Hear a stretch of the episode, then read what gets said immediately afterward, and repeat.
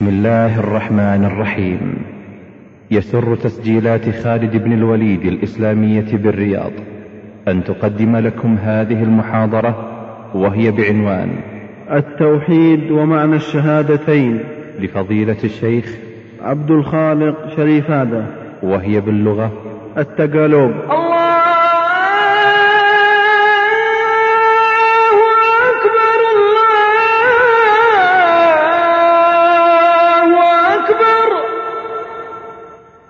Ang pamagat ng talakayan na ito ay ang kahulugan ng Tauhidullah at ang kahulugan ng Shahadatain sa wikang Tagalog. Alhamdulillah Alhamdulillah alladhi arsala rasulahu bil huda wa din al haqq liyudhhirahu ala ad-din kullih walau kariha al mushrikun wa ashhadu an la ilaha illa Allah wahdahu la sharika lah wa ashhadu anna Muhammadan abduhu wa rasuluhu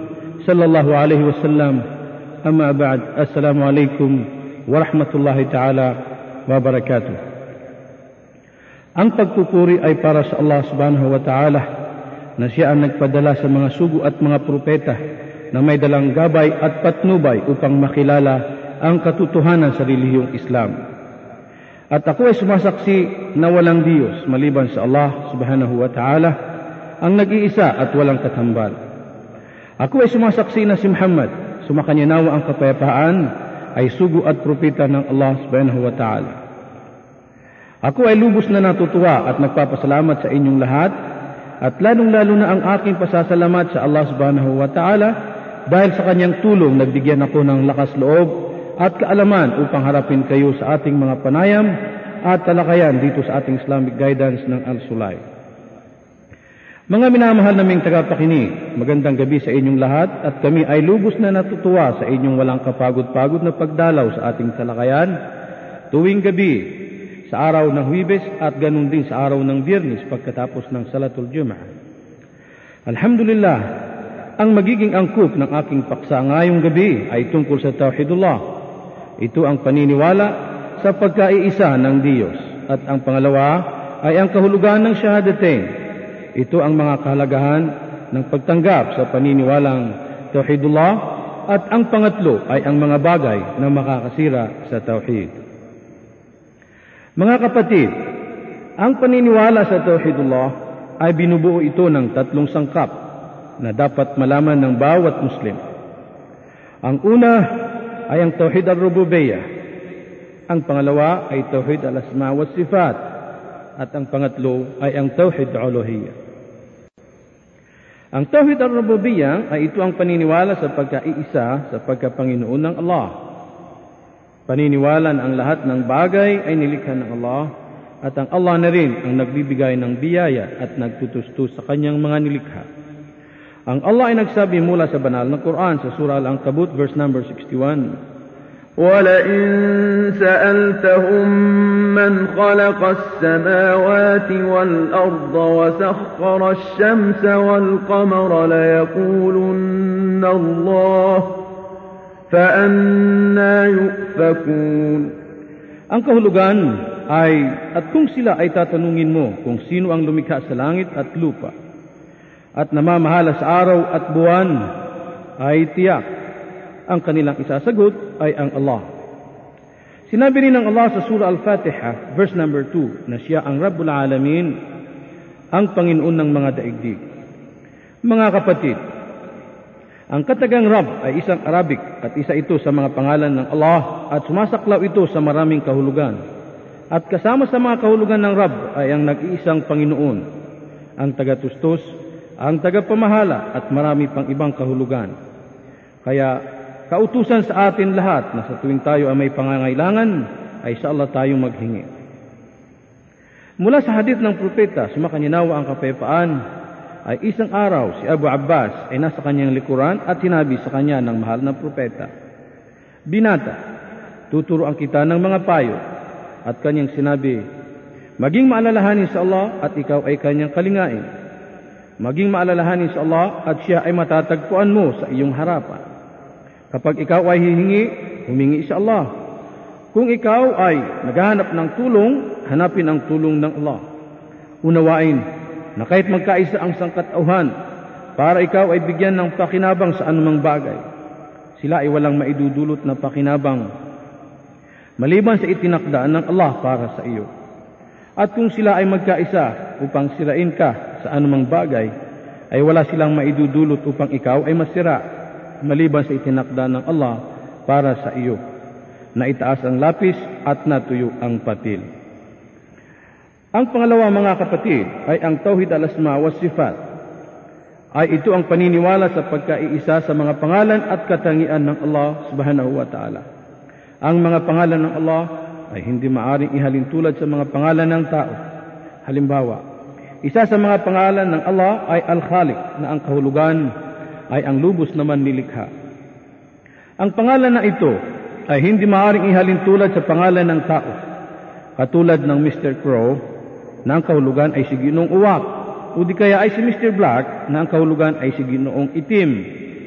Ang mga pangalan ng Diyos ay para sa Kanya lamang at ganoon din ang katangian ng Allah na hindi maaring ihambing ito sa katangian o sa mga katangian ng tao dahil ang katangian ng tao ay may hangganan at sukat bagkus ang katangian ng Diyos ay walang sukat at hangganan. Ang mga pangalan ng Allah ay iba sa kanyang katangian.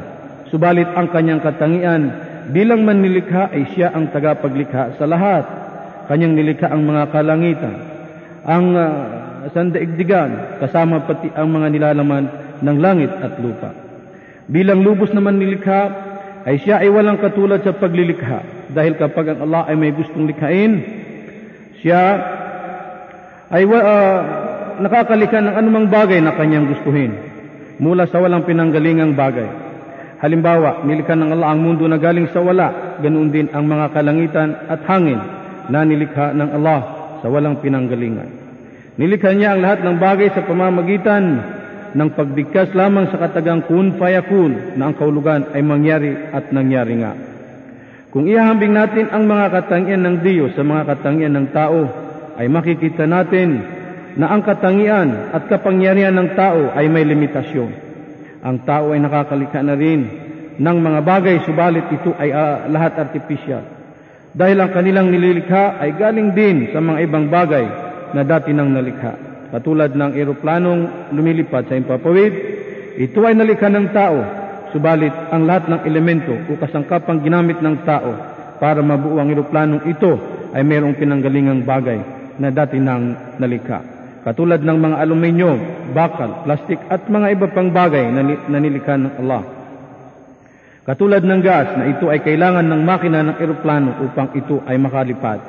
Kung ihambing natin ang mga eroplanong nalikha ng tao sa mga ibong himpapawid na lilikha ng Allah, ay una, ang mga ibon ay galing sa wala sila ay natural na nilikha ng Diyos at ang mga ibon ay hindi nangangailangan ng gas para makalipad. Bagkus ang galaw ng mga ibon ay natural at hindi ito kayang sukatin ng tao ang kapasidad ng mga ibon. Bagkus Diyos lamang ang nakakaalam sa kanila. Sa madaling salita, ang tao ay walang kapangyarihang makapaglikha ng anumang bagay na gusto niya likhain na galing sa wala. Mga kapatid, ang nabanggit natin ay isa lamang sa mga katangian ng Allah na ito ay walang katulad at walang kapantay. Sinabi ng Allah sa banal na Quran sa surah surah verse 11 ليس كمثله شيء وهو السميع البصير Ang kahulugan ay siya ang Allah ay walang katulad at siya ang lubos na nakakarinig at lubos na nakakakita. Ang pangatlo ay ang Tawhid Alahiyah at ito ang paniniwala sa pagkaiisa sa mga pagsamba at pag, uh, pananampalataya sa Allah. Ang mga pagsamba at pananampalataya sa Allah subhanahu wa ta'ala ay siya ang pinakapuno sa mga layunin kung bakit ang tao ay nilikha ng Allah. Sinabi ng Allah sa banal na Quran sa Surah Al-Zariyat chapter number 51 verse number 56 na kanyang sinabi, "Wa ma khalaqtu jinna wal insa illa liya'budun." Nang kahulugan ay hindi ko nilikha ang mga jins at ang mga tao, kundi upang ako ay sambahin lamang. Ganon din sa Surah Bani Israel, chapter 16, verse 23, na kanyang sinabi, وَقَضَى رَبُّكَ أَلَّا تَعْبُدُوا إِلَّا إِيَّهِ Ang kahulugan ay at ipinag-utos ng inyong Panginoon na wala kayong sasambahin maliban sa Kanya. At kanya rin sinabi sa Surah An-Nisa, chapter 4, verse 36. وَعَبُدُوا اللَّهَ وَلَا تُشْرِكُوا بِهِ شَيْئًا ang kahulugan ay sambahin ng Allah at huwag siyang itambal kanino man. Meron ding hadith mula sa salaysay ni Muad bin Jabal radiyallahu anhu na kanyang sinabi, minsan siya ay nakasakay o minsan ang propeta ay nakasakay ng asno at si, at si Muad ay nakaangkas sa kanyang likuran. At sinabi sa kanya ng mahal na propeta, O Muad, alam mo ba kung ano ang karapatan ng Diyos sa kanyang alipin? At ano rin ang karapatan ng alipin sa Diyos? Ang aking sagot ay ang Allah at ang kanyang sugo, ang labis na nakakaalam. Siya ay nagpatuloy at kanyang sinabi, ang karapatan ng Allah sa kanyang alipin ay upang siya ay sambahin nag-iisa at huwag siyang bigyan ng katambal kailanman. Ang karapatan ng alipin sa Allah ay huwag parusahan ng sinumang taong hindi nagtatambal sa Kanya. Sinabi rin ng Allah subhanahu wa ta'ala sa Surah Jin verse 18, وَأَنَّ الْمَسَاجِدَ لِلَّهِ فَلَا تَدْعُوا مَعَ اللَّهِ أَحَدًا Ang kaulugan ay ang mga muski ay para sa Allah lamang. Kaya huwag manalangin na may katambal sa Allah. Mula sa talutod na ito ay maliwanag na karapat dapat sa atin na manalangin direkta sa Allah lamang. At mahigpit na ipinagbabawal na tayo ay kumuha ng kahalili o maghirang ng tao o propeta o santo o anghel bilang tagapamagitan sa atin upang tayo ay ipanalangin sa Allah subhanahu wa ta'ala. Ganon din ang mga pag-aalay ay karapat dapat na iyon ay para sa Allah lamang. Ang mahal na propeta Muhammad sumakanyanaw ang kapayapaan ay kanyang sinabi, ang taong nananalangin sa iba bilang karibal ng Allah at abutan ng kamatayan sa ganoong katayuan ay itatapon sa impyerno. Sinabi rin ng Propeta Muhammad, sumakanya nawa ang kapayapaan, na ang sinuman ang mamatay na hindi siya nagtatambal sa pagsamba sa Allah ay makakapasok sa paraiso. Mga minamahal naming tagapakinig, ang mga nabanggit natin ay ang tatlong sangkap kung paano natin makikilala ang paniniwala sa pagkaiisa ng Allah sa kanyang pagkapanginoon, pagkaisa sa kanyang mga pangalan at katangian, at pagkaisa sa mga pagsamba sa kanya. Alhamdulillah, ang susunod nating tatalakay ay ang kahulugan ng La ilaha illallah. Na ang kahulugan ay walang Diyos na karapat dapat sambahin maliban sa nag-iisang tunay na Diyos. Ang La ilaha illallah ay siya ang mensahe at katuruang ipinadala ng Allah subhanahu wa ta'ala sa lahat ng kanyang sugo at propeta. Mula kay Propeta Noe, Propeta Enoch, Propeta Abraham, kay Propeta Ismail, kay Isaac, kay Jacob, at ang mga propetang mulas ang kan ni Jacob o ang kan ng Israel. Kasama dito sina Propeta Moises, Propeta Aaron, si David, si Solomon, hanggang kay Propeta Zacarias, Juan Bautista at Propeta Jesus at Muhammad sa angkan ni Propeta Ismail, sumaka nilang lahat nawa ang kapayapaan. Mga kapatid, mula sa banal na Quran sa Surah An-Nahl, chapter 16, verse 36, ang Allah subhanahu wa ta'ala ay nagsabi, ولقد بعثنا في كل أمة رسولا أن اعبدوا الله واجتنبوا الطاغوت Ang kahulugan ay katotohanan kami ay nagpadala ng mga sugo sa bawat nasyon upang ipamahayag ang pagsamba sa nag-iisang tunay na Diyos at umiwas sa takot o umiwas sa pagsamba sa mga Diyos-Diyosan. Maliwanag mula sa taludtod na ito sa banal na Quran na sumasaksi na ang mga mensahe at mga katuruang dala ng mga naunang propeta mula kay Noe hanggang sa panahon ni Jesus at Muhammad sumakanilang lahat nawa ang kapayapaan ay walang iba kundi ang La ilaha illallah.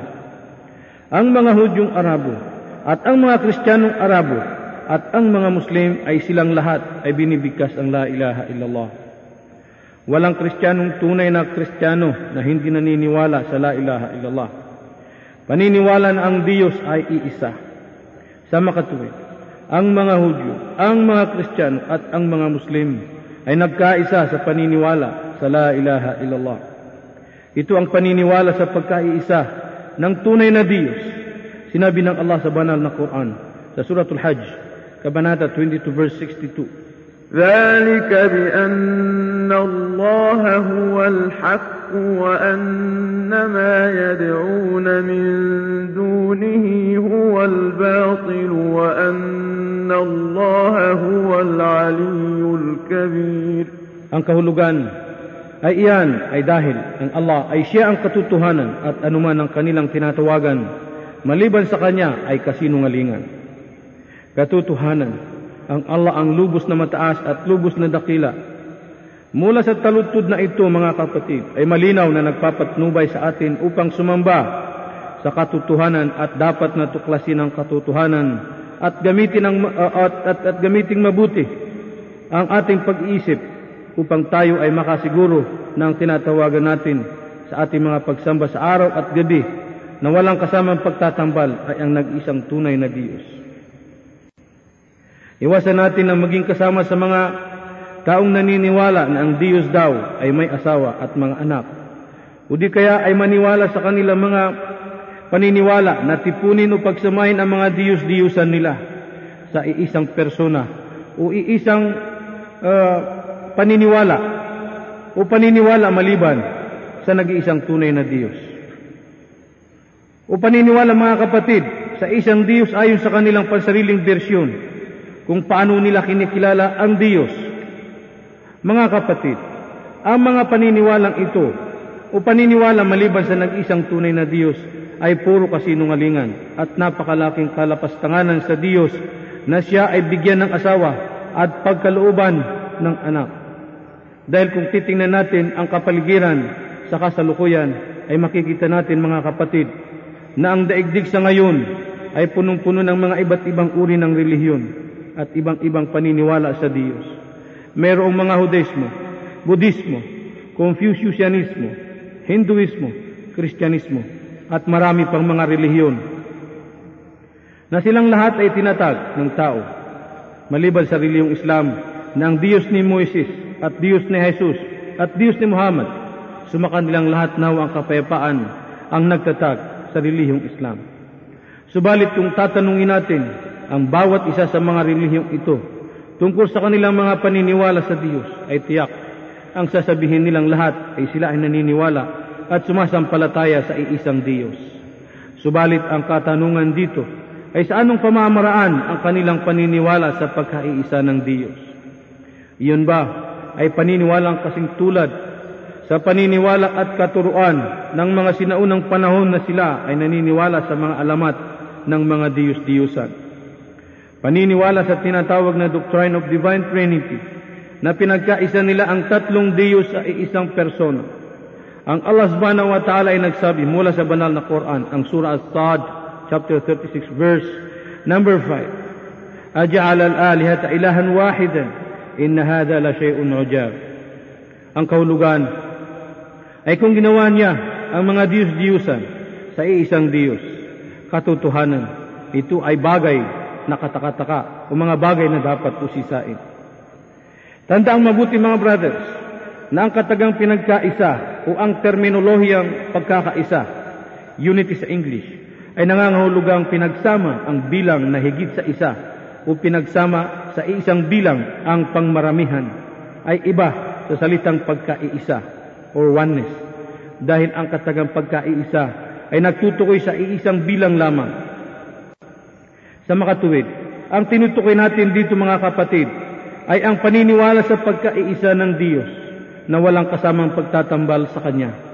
Ito ang kahulugan ng katuruan sa La ilaha illallah. Ng kahulugan ay walang Diyos na karapat dapat sambahin maliban sa nag-iisang tunay na Diyos, Allah sa Arabic.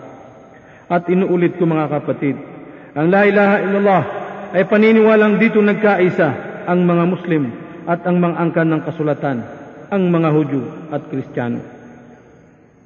Alhamdulillah, mga minamahal naming tagapakinig, bilang pagpapatuloy sa ating talakayan ay ang kahulugan ng Shahadatain sa Islam o ang tinatawag nating Testimony of Faith in Islam o ang papaha pagpapahayag sa paniniwala sa Islam ang siyang susunod nating tatalakay.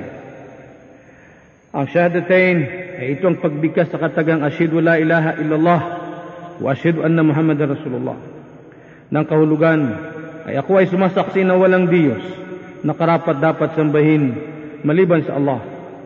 At ako ay sumasaksi na si Muhammad ay sugo ng Allah. Ang pagpapahayag na ito ay siya ang susi sa paniniwala sa Islam. Ito ang pagtanggap sa pagkaiisa ng Diyos na siya ang tunay na Diyos na, na, na, na ah, naglikas sa lahat at sa sanlibutan. Siya ang Diyos na tagatusto sa lahat ng kanyang nilikha at siya ang Diyos ng mga naunang sugo at propeta. Diyos ni Adan, Diyos ni Enoch, Diyos ni Abraham, si Ismail, si Isaac, si Jacob, si Moses, Diyos ni Aaron, Diyos ni David, at si Solomon, hanggang kay Propeta Zacarias, Juan Bautista, Jesus, at Muhammad sa makanilang lahat nawa ang kapayapaan. Diyos na nag-iisa sa kanyang mga pangalan at katangian Diyos na hindi ipinanganak at hindi, na, at, at hindi nanganganak, at Diyos na walang katulad, at siya lang ang Diyos na dapat sambahin at paglingkuran. Diyos ng sandigdigan at Diyos sa kabilang buhay. Ito rin ang pagtanggap sa pagkapropeta at uh, sugo ng Allah subhanahu wa ta'ala kay Muhammad sa kanya nawa ang kapayapaan.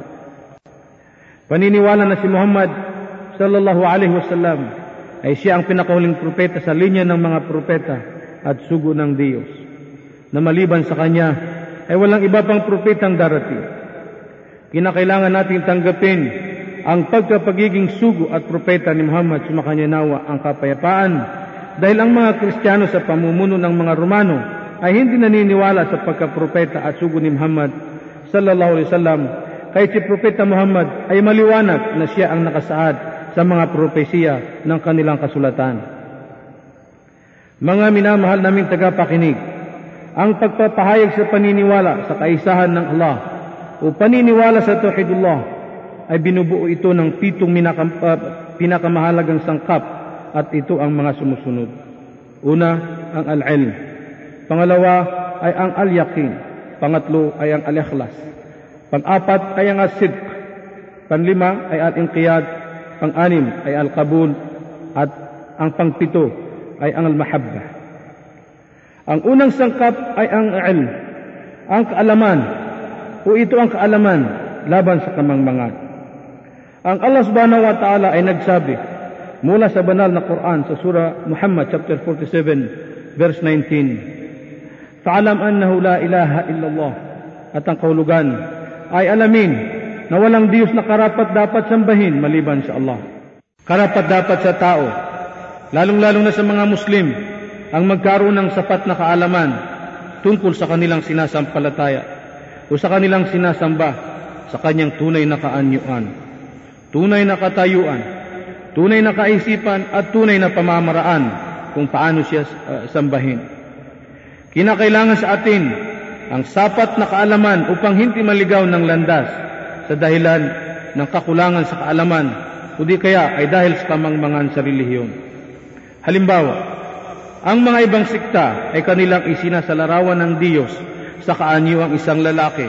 Mahaba ang buhok at mahaba ang balbas. Matamos ang ilong, maputi. At just recently, mga kapatid, may lumitaw na imahing itim ang kulay and so on and so forth. Ang mga iba naman ay binibigyan ng Diyos ng anak. Binibigyan din ng katambal at mga iba pang paniniwala. Sa makatuwid, sa mga ganitong uri ng paniniwala ay kailangan sa atin ang magkaroon ng sapat na kaalaman upang tayo ay makasiguro na ang pananampalatayang hinahawakan natin ay isang tunay at matatag na pananampalataya. Ang propeta Muhammad sallallahu alaihi wasallam ay nagsabi, Man mata wa huwa ya'lam an la ilaha illallah dakhala al-jannah ng kahulugan ay ang sinuman ang mamatay na alam niyang mabuti na walang tunay na Diyos na karapat dapat sambahin maliban sa Allah ay makakapasok sa al-jannah o makakapasok sa paraiso. Ang pangalawang sangkap ay ang al-yaqin. Ito ang katiyakan laban sa hinala.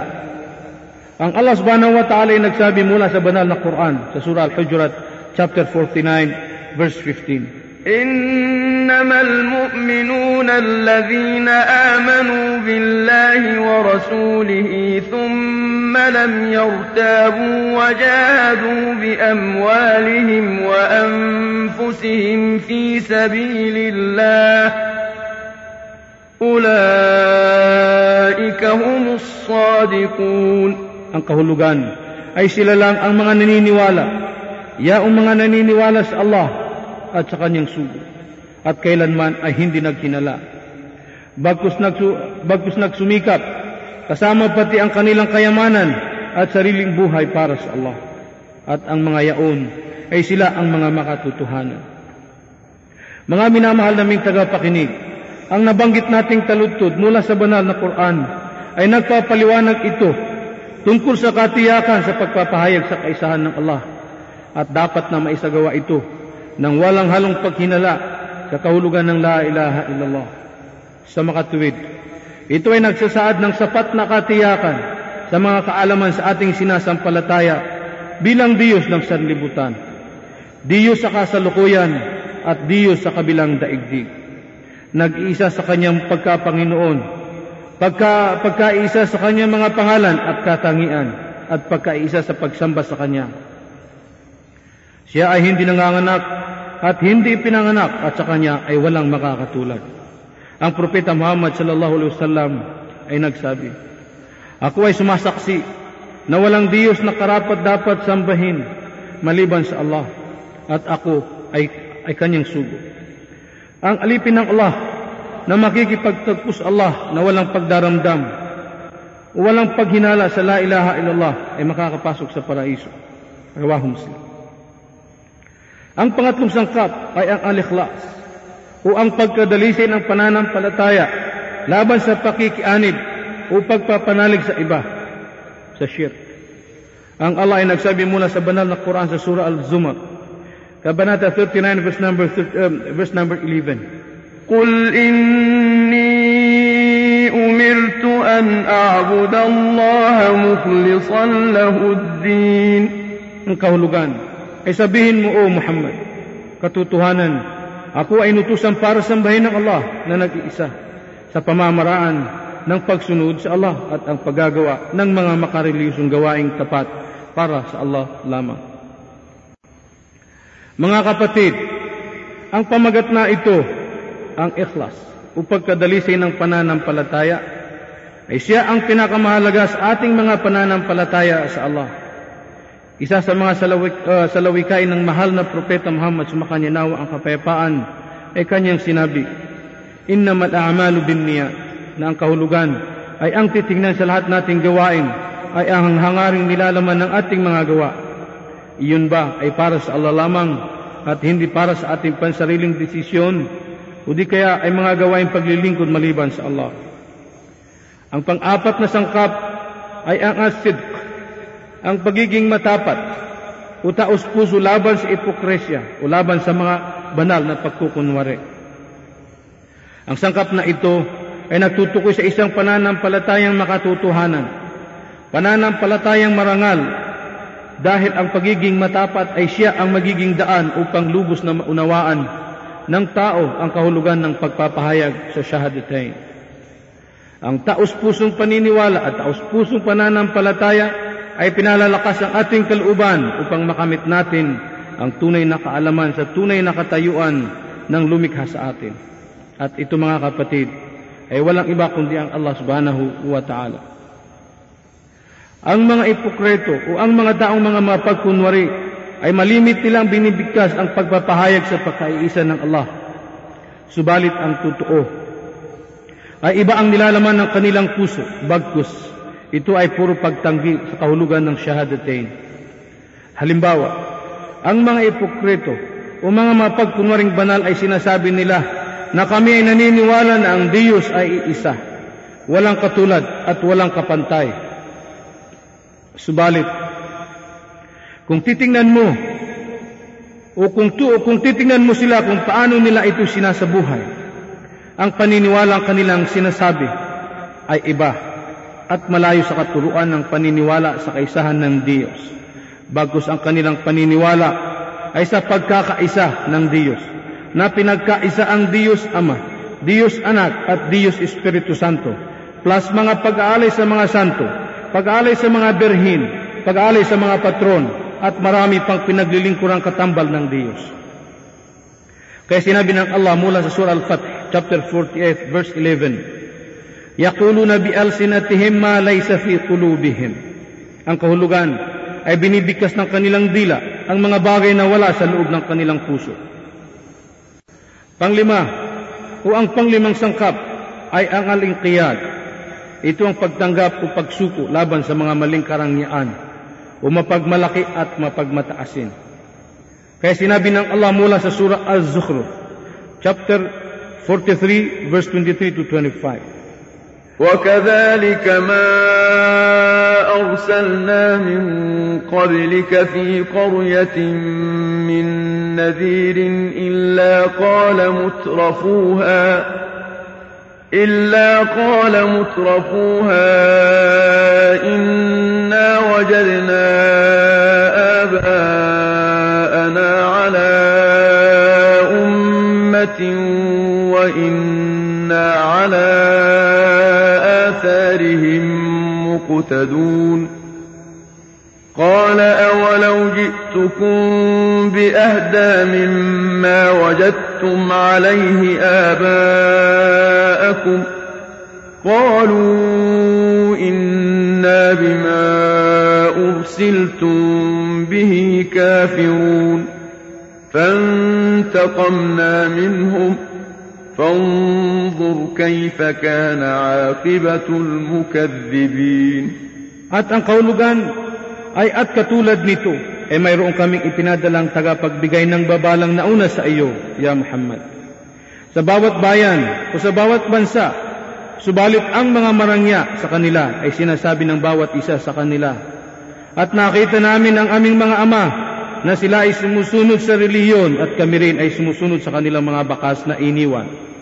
At sabihin, o sabihin mo o Muhammad sa kanila, kahit pagdalhan ko kayo ng mas magandang patnubay kaysa sinusunod ng inyong mga ama at kanilang sasabihin, katotohanan, kami ay hindi maniniwala sa kung anuman ang dahilan na ikaw ay pinadala.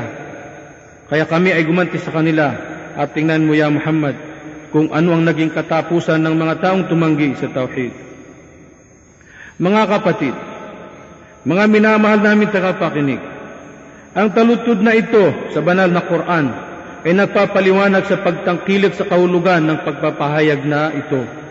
At mailalayo ang isang tao sa alinmang hindi tama o mga maling karangyaan, pagmamalaki at pagmamataasin, bagkus kanyang pinapatnubayan ang tao upang magpakumbaba sa puong may kapal at maging masunurin sa Diyos ng lubos dahil kapag isang tao ay handang ipagkaloob ang kanyang sariling kagustuhan ayon sa kagustuhan ng Allah at tumahak sa mga katuruang nakasaad sa banal na Quran at sa mga paliwanag ng propeta Muhammad sumakanya nawa ang kapayapaan dahil ang Quran at ang sunnah ng propeta ay makapagbibigay laya sa isang Muslim mula sa bulag na pagaya-gaya at gagabayan ito patungo sa tamang landas. Ang pang-anim na sangkap ay ang al-qabul. Ito ang pagpapaubaya o pagsuko na iyon ang nagpapawalang bisa sa mga pagtanggi. Sinabi ng Allah mula sa banal na Quran sa surah Al-Luqman, chapter 31 verse 22. ومن يسلم وجهه إلى الله وهو محسن فقد استمسك بالعروة الوثقى وإلى الله عاقبة الأمور Ang kahulugan ay ang sinuman ng ipaubaya ang sarili sa Allah at gumawa ng kabutihan at pagkamasunurin sa Allah sa lahat ng bagay ay kanyang nahawakan ang mapagkatiwalaang hawa. Mga minamahal naming tagapakinig, ang al-kabul o pagpapaubaya ay makakamit ito sa pamamagitan ng pagkamasunurin sa Allah at pagkamasunurin sa mga katuruan ng kanyang sugo na si Muhammad sallallahu alaihi wasallam at sa pamamagitan din ng pangangalaga sa sarili laban sa lahat ng bagay na ipinagbabawal ng Allah. Ang pangpitong sangkap ay ang al-mahabba. Ito ang mahalin, ang pagpapahayag sa ashhadu la ilaha illallah wa ashhadu anna Muhammadar Rasulullah. Sinabi ng Allah subhanahu wa ta'ala sa banal na Quran sa Surah Al-Imran, chapter 3, verse 31. Qul in kun كنتم تحبون الله فاتبعوني يحببكم الله ويغفر لكم ذنوبكم Sabihin mo, O Muhammad, sa sangkatauhan, kung totoong minamahal ninyo ang Allah, ay sumunod kayo sa akin. Tanggapin ang pagkaisa ng Allah at sumunod sa mga katuruan ng Quran at Sunnah. Kayo ay mamahalin ng Allah at patatawarin ang inyong mga pagkakasala. Ang sinuman ang magmahal sa Allah ay dapat niyang mahalin na rin ang relihiyon ng Allah, ang Islam. Ang isang nagmamahal sa Allah ay kanya ring mamahalin ang pagpapahayag sa pagkaisa ng Allah. Ito ang shahadatain. Ang pagmamahal sa Allah subhanahu wa ta'ala at sa kanyang sugo ay dapat na maisabuhay ito sa pamamagitan ng pagsunod sa mga kautusan ng Allah subhanahu wa ta'ala at ng kanyang sugo. Dahil kung ang pagmamahal natin ay totoong para sa Allah, ay tiyak na mapapawalang bisa ang alok at panunukso ng syaitan para siya ay ligawin at matanggihan ang pagsunod sa mga inobasyon o pagbabagong konsepto na hindi umaayon sa turo ng Islam.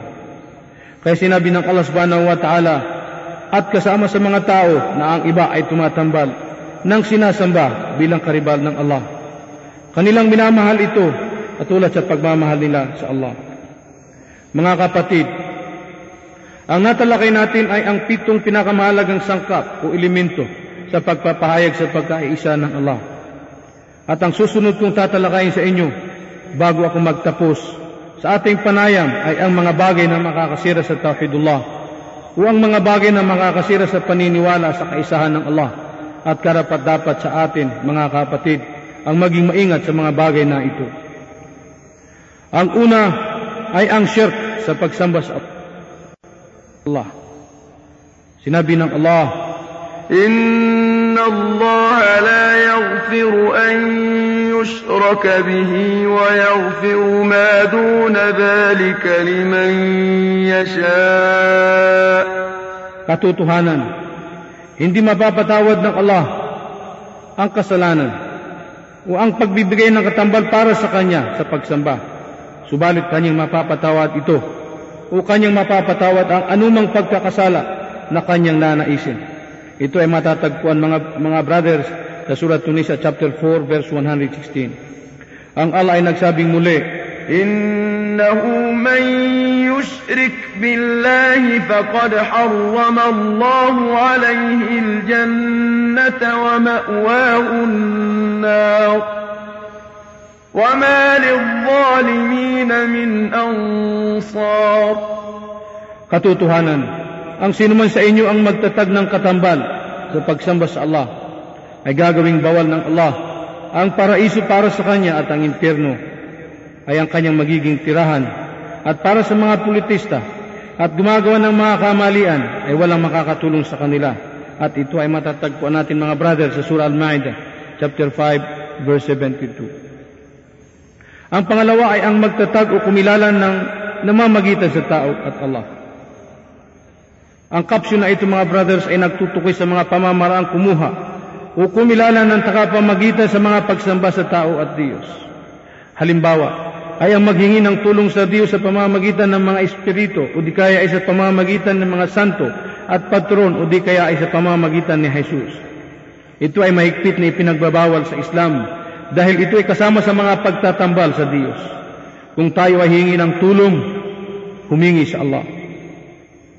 Ang pangatlo mga brothers na makakasira sa tauhid ay ang, ay ang hindi maniwala na ang mga politista o ang mga musikon ay mga walang paniniwala o sila ay mga kafir. Ganoon din ang pag-aalinlangan sa pagiging kafir ng mga politista. O di kaya ay pagtanggol ang mga politista at bigyan ng katuweran ang tamang pananaw ng kanilang paniniwala. Ang pang-apat ay ang maniwala na ang gabay o patnubay at pamamahala ng iba ay mas higit pa sa pamamahala ng Propeta Muhammad sallallahu alaihi wasallam. Ang pang-anim ay ang magalit alinman sa mga kautusan mula sa mensahe ng Propeta Muhammad sallallahu alaihi wasallam kahit ito ay sinusunod natin. Bilang isang mabuting Muslim ay dapat na masunurin sa Allah sa pamamagitan ng pagsunod sa kanyang mga kautusan at sa pamamaraan ng sunan ng Propeta Muhammad sumakanya nawa ang kapayapaan na walang kasamang pag-aalinlangan. Ang Allah ay nagsabi sa Surah Muhammad, uh, chapter 47, verse 9, ذَلِكَ بِأَنَّهُمْ كَرِمُوا مَا أَنزَلَ اللَّهُ فَأَحْبَطَ أَعْمَالَهُمْ Ang kahulugan ay iyan ay dahil galit sila sa ipinahayag ng Allah. Ito ang Quran at batas ng Islam. Kaya ginawa niya na ang kanilang mga gawain ay pinawalang silbi. Ang pang-anim ay ang mga pangungutya alinman sa bahagi ng reliyong Islam at sa mga pangalan at katangian ng Allah. Sinabi ng Allah sa Surah At-Tawbah, chapter 9 verse 65 to 66. قل أب الله وآياته ورسوله كنتم تستهزئون لا تعتذروا قد كفرتم بعد إيمانكم At ang kahulugan, at sabihin mo, ang inyong mga pangungutya ay para ba sa Allah, sa kanyang mga palatandaan at mensahero, at walang paumanhin sa inyo, dahil kayo ay hindi naniniwala. Ang pangpito, ang pangpitong uh, bagay na makakasira sa tauhid ay ang paggagawa ng mga magic o mga mahika. Umakisama sa mga magikero, kasama dito ang paggagawa, umaniwala sa mga pamamaraan ng magic. Mga kapatid, ang magic, mga kapatid, ay mga gawain naglalaman ng mga kasinungalingan at minsan pa ay may kasamang tulong galing sa mga masasama katulad ng mga demonyo at espiritu. Kaya ang pamamaraan ng mahika ay isang kasalanang hindi tatanggapin sa Islam. Sinabi ng Allah sa Surah Al-Baqarah chapter 200 verse 102. وما يعلمان من أحد حتى يقول إنما نحن فتنة فلا تكفر. Ang kahulugan ay subalit wala sa dalawang ito, dalawang anghel na nagturo sa mga bagay na mga magic hanggat hindi nila sinasabi kami ay para sa mga pagsubok lamang kaya huwag maniwala sa pag-aaral sa mga mga ma- mahika mula sa mga anghel na ito. Ang pangwalo ay ang uh, ang makiisa sa mga politista o ang makiisa sa mga musrikin magbigay ng suporta o tulong sa uh, o tulong laban sa mga Muslim. Ito ay matatagpuan mga brother sa Surah Al-Maida chapter 5 verse 51 na sinabi ng Allah Subhanahu wa Ta'ala وَمَن يَتَوَلَّهُم مِّنكُمْ فَإِنَّهُ مِنْهُمْ إن الله لا يهدي القوم الظالمين ng kaulugan ay at kung mayroon man sa inyo na kasama, uh, kasamahin sila o kasamahin ng mga politista bilang awliya, tiyak siya isa sa kanila. Katutuhanan, hindi bibigyan ng Allah ng patnubay ang mga zalimun. Ito ang mga politista, ganun din ang mga masasama at ang mga hindi makatarungan. Ang pangsiyam ay ang maniwala na mayroong espesyal na tao na hindi na kailangan pang sumunod sa Propeta Muhammad. Kaya ang Allah subhanahu wa ta'ala ay kanyang sinabi, وَمَنْ يَبْتَغِ غَيْرَ الْإِسْلَامِ دِينًا فَلَنْ يُقْبَلَ مِنْهُ وَهُوَ فِي الْآخِرَةِ مِنَ الْخَاسِرِينَ Nang kahulugan, na at ang sinuman ang maghangad ng ibang relihiyon maliban sa Islam ay hindi ito tatanggapin sa Allah at para sa Kanya at sa araw ng pahukom siya ay makakasama sa mga nawalan. Ang pangsampu at ang pinakahuli mga kapatid ay ang ganap na pagtalikod sa relihiyong Islam at ang hindi mag-aral at sumunod sa mga panuntunan ng Islam. Sinabi ng Allah subhanahu wa ta'ala, ومن أظلم ممن ذكر بآيات ربه ثم أعرض عنها إنا من المجرمين منتقمون ang kahulugan ay sinabi ng Allah at alin ang mas makakarami ang magagawang pagkakamali maliban, ma, maliban sa taong nabigyan na ng mga palatandaan mula sa kanyang Panginoon. Subalit siya ay lumingon sa iba. Katutuhanan, bibigyan namin ng ganap ng parusa ang mga mujrimun. Ito ang mga kriminal, mga hindi naniniwala, ang mga politista at ang mga makasalanan. Mga minamahal naming tagapakinig, nang dahil sa kapos tayo sa oras, ay hanggang dito na lamang po ang aking talakayan at ako ay nagpapasalamat sa inyong pakikinig at kung mayroon kayong mga katanungan tungo sa kaalaman sa Islam, ay makipag-una, uh, makipag-ugnayan lamang po sa ating tanggapan dito sa Islamic Guidance ng Al-Sulay na matatagpuan sa Harun al-Rashid Street o tumawag lamang po sa telepono bilang 241-4488 at 2410615. O di kaya ay bumisita lamang po sa pinakamalapit na Islamic guidance sa inyong puok. At mga kapatid, ito ang inyong lingkod, si Brother Abu Khalik Saripada. Subhanaka Allahumma wa bihamdika, ashhadu la ilaha illa anta astaghfiruka wa atubu ilaik.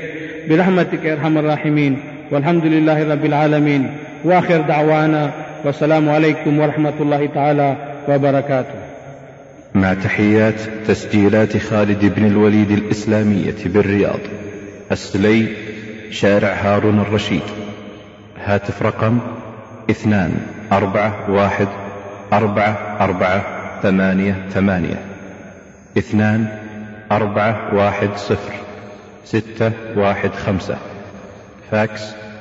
اثنان أربعة واحد واحد سبعة ثلاثة ثلاثة.